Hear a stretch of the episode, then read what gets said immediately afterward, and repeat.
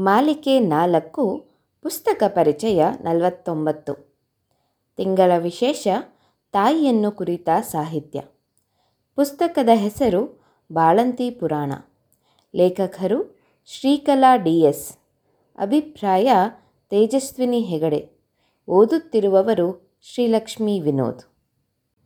ಇದು ಬಾಣಂತನದ ಕಥೆಗಳು.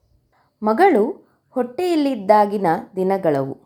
ಅತ್ತಿತ್ತ ಹೊರಳಲು ಕಷ್ಟಪಡುತ್ತಿದ್ದಾಗ ಹೇಳುತ್ತಿದ್ದೆ, ಒಮ್ಮೆ ಹೊರಗೆ ಬಂದರೆ ಸಾಕು. ಹಲೂಡಿಸುವುದು, ಮುದ್ದು ಮಾಡಿ ಮಲಗಿಸುವುದೂ ಅಷ್ಟೆ ಎಂದು. ಬಾಳಂತಿಯಾದ ಮೇಲೆ ನನಗೆ ಸತ್ಯವ ಅರಗಿಸಿಕೊಳ್ಳಲೇ ತಿಂಗಳುಗಳು ಬೇಕಾದವು.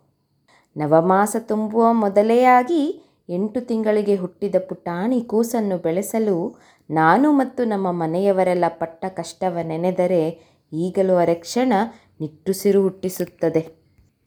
ಮೊದಲ ಒಂದು ತಿಂಗಳಂತೂ ಬರೀ ಆತಂಕ ಆತಂಕ, ಆತಂಕವೇ. ನನ್ನ ನಾಜೂಕಿನ ದೇಹಸ್ಥಿತಿಯನ್ನು ಸಂಭಾಳಿಸಿಕೊಂಡು ಹೋರಾಡುತ್ತಲೇ ಬಹಳ ಕಡಿಮೆ ತೂಕದಲ್ಲಿದ್ದ ಮಗುವನ್ನು ರೆಪ್ಪೆಯೊಳಗೆ ಬಚ್ಚಿಡುವಂತೆ ಸಾಕಬೇಕಿತ್ತು. ಆಗ ಅನ್ನಿಸಿಬಿಟ್ಟಿತ್ತು ಇನ್ನೂ ನಾಲ್ಕೈದು ತಿಂಗಳು ಬೇಕಿದ್ದರೂ ಹೊಟ್ಟೆಯಲ್ಲಿಟ್ಟು ಸಾಕಿಬಿಡುತ್ತಿದ್ದೆ ಎಂದು. ಆನಂತರವೂ ಮಗಳು ವಿಪರೀತ ಆಕ್ಟಿವ್ ಆಗಿದ್ದರಿಂದ ರಾತ್ರಿ ಇಡೀ ಬರೀ ಅಳುವುದು, ಹಗಲೂ ಸರಿ ನಿದ್ದೆ ಕೊಡದೆ ಕಾಡುವುದು. ಸುಮಾರು ಎಂಟು ತಿಂಗಳು ಅಕ್ಷರಶಃ ನಿದ್ದೆಗೆಟ್ಟು ಅರೆಹುಚ್ಚಿಯಂತಾಗಿದ್ದಾಗಲೇ ಡಾಕ್ಟರ್ ಸಲಹೆಯ ಮೇರೆಗೆ ಮಾನಸ ಎನ್ನುವ ಕನ್ನಡ ಬ್ಲಾಗನ್ನು ಹುಟ್ಟಿಸುವುದರ ಮೂಲಕ ಎರಡನೇ ಬಾರಿ ತಾಯಿಯಾಗಿದ್ದೆ. ನನ್ನೊಳಗಿನದ್ದೆಲ್ಲ ಅದರಲ್ಲಿ ಹರಿಸುತ್ತಾ ಹಗುರಾಗಿ ಮಗಳ ಜೊತೆ ಆರಾಮದಲ್ಲಿರಲು ಸಾಧ್ಯವಾಗಿದ್ದೇ ಆಗ. ಶ್ರೀಕಳ ಬಾಳಂತಿ ಪುರಾಣದಲ್ಲಿ ಬರುವ ಅವರ ಬಾಳಂತನದ ಕಥೆಗಳನ್ನು ಓದುವಾಗ ಒಂಥರ ಮಲೆನಾಡಿನ ಅಬ್ಬರ. ಮಳೆಗಾಲದಲ್ಲಿ ಅಗ್ಗಷ್ಟಿಕೆ ಹಾಕಿಟ್ಟ ಅಟ್ಟದ ಮೇಲೆ ಕಂಬಳಿ ಹೊದೆದು ಸುಟ್ಟ ಗೇರು ಬೀಜ ತಿನ್ನುತ್ತಾ ಅಜ್ಜಮ್ಮನೊಂದಿಗೆ ಕತೆ ಒಡೆಯುವ ಕನಸು ಬಿದ್ದಂತಾಯಿತು. ಜೊತೆಗೆ, ಅರೇ ಇದು ಬರೀ ಕನಸಲ್ಲವೋ ಎಂಬ ನನಸು ಮೂಡಿದಾಗ ಉಂಟಾಗುವ ವಿಷಾದವೂ ಆಗಿದ್ದು ಸುಳ್ಳಲ್ಲ. ಇಂಥ ಅದೃಷ್ಟದ ಬಾಳಂತನ ಮತ್ತು ಅದನ್ನು ಸವಿಯುವ ಅಂತಹದೇ ಸುಂದರ ಸ್ವಸ್ಥ ಮನಸ್ಸು ಎರಡೂ ಮೇಳೈಸಿದಾಗ ಪ್ರಸವ ಮತ್ತು ಮಗುವಿನ ಆರೈಕೆ ಎರಡು ಬಹಳ ಸರಳ ಹಾಗೂ ಸಮಾಧಾನಕರವಾಗಿ ಬಿಡುತ್ತದೆ ಎಂದೆನಿಸಿತು.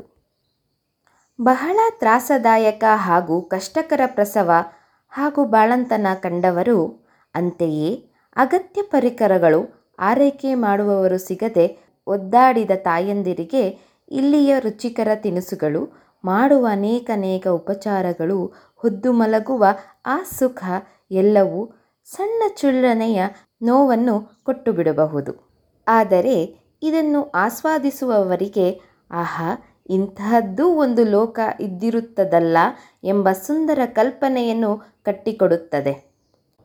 ಅಮ್ಮ ಬೋಳುಕಾಳಿನ ಸಾರು, ಕಟ್ನೆ, ಅಂಟಿನುಂಡೆ ಮಾಡಿ ತಿನ್ನಿಸಿದ್ದು ಇನ್ನೂ ನೆನಪಿದೆ.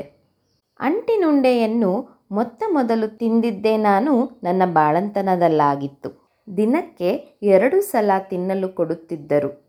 ಮತ್ತು ಆ ಕ್ಷಣಕ್ಕಾಗಿಯೇ ನಾನು ಕಾಯುತ್ತಿದ್ದೆ. ಇನ್ನು ನನ್ನ ತಂಗಿಯಂದಿರಂತೂ ನನಗೆ ಕೊಡಲು ಬಂದಾಗಲೇ ಕಾಡಿ ಬೇಡಿ ಅರ್ಧ ಉಂಡೆಯನ್ನು ತಿಂದು ತೃಪ್ತಿಯಾಗುತ್ತಿದ್ದರು. ನೀ ಇನ್ನೊಂದು ತಿನ್ನಲು ಕೇಳು.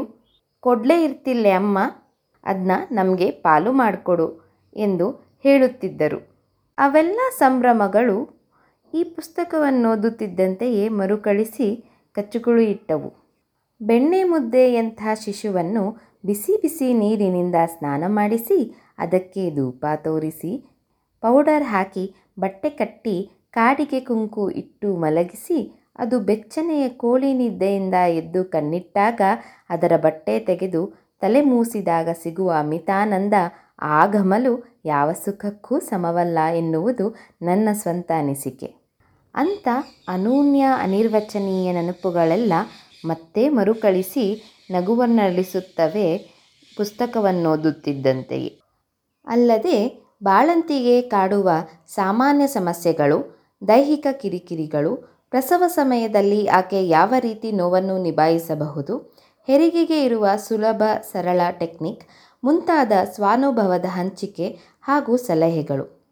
ಅಂತೆಯೇ, ಪುಟ್ಟ ಶಿಶುವಿನ ಆರೈಕೆಯನ್ನು ಮಾಡುವ ರೀತಿ, ಅದಕ್ಕೆ ಕಾಡುವ ಶೀತ, ನೆಗಡಿ ನಿದ್ರಹೀನತೆಯಂತಹ ಸಣ್ಣ ಪುಟ್ಟ ಸಮಸ್ಯೆಗಳನ್ನು ಹೇಗೆ ಮನೆಮದ್ದಿನಲ್ಲೇ ನಿವಾರಿಸಬಹುದು ಎಂಬಿತ್ಯಾದಿ ಬಹಳ ಉಪಯುಕ್ತ ಸಲಹೆಗಳು ಇದರಲ್ಲಿ ಲಭ್ಯವಿದೆ. ಹಾಂ, ಬಾಳಂತಿಗೆ ಗೌರಜ್ಜಿ ಪ್ರೀತಿಯಿಂದ ಬಡಿಸುತ್ತಿದ್ದ ತರತರಹದ ಗಂಜಿಗಳ ಪ್ರಸ್ತಾಪವಿದ್ದರೂ ಅವುಗಳ ರೆಸಿಪಿ ಇಲ್ಲದಿದ್ದು ಒಂದು ಪುಟ್ಟ ಕೊರತೆಯಾಗಿ ಕಂಡಿತು.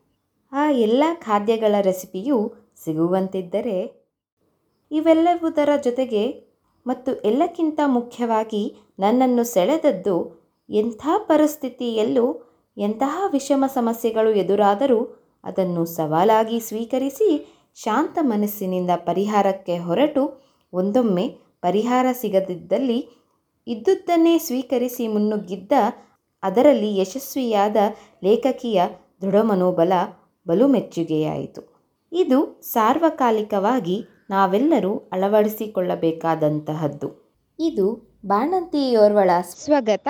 ಎಂದೆನ್ನಲೂಬಹುದು. ಕಥನ ಶೈಲಿಯಲ್ಲಿದ್ದು ಸ್ವಾರಸ್ಯಕರ ಮತ್ತು ವಿನೋದಕರ ನಿರೂಪಣೆಯಿಂದ ಓದುಗರನ್ನು ಸೆಳೆದು ಹಿಡಿದಿಟ್ಟುಕೊಳ್ಳುವಲ್ಲಿ ಯಶಸ್ವಿಯಾಗಿದೆ. ಮನೆಯಲ್ಲಿ ಬಾಣಂತಿಯಾಗುವವರಿದ್ದರೆ ಇಲ್ಲ ತಾಯಿಯಾಗುವ ಸಂಭ್ರಮದಲ್ಲಿ ನಿರೀಕ್ಷಿಸುತ್ತಿದ್ದವರಿದ್ದರೆ ಈ ಪುಸ್ತಕವನ್ನು ತಮ್ಮ ಸಂಗ್ರಹದಲ್ಲಿ ಸೇರಿಸಿಕೊಳ್ಳಬಹುದು.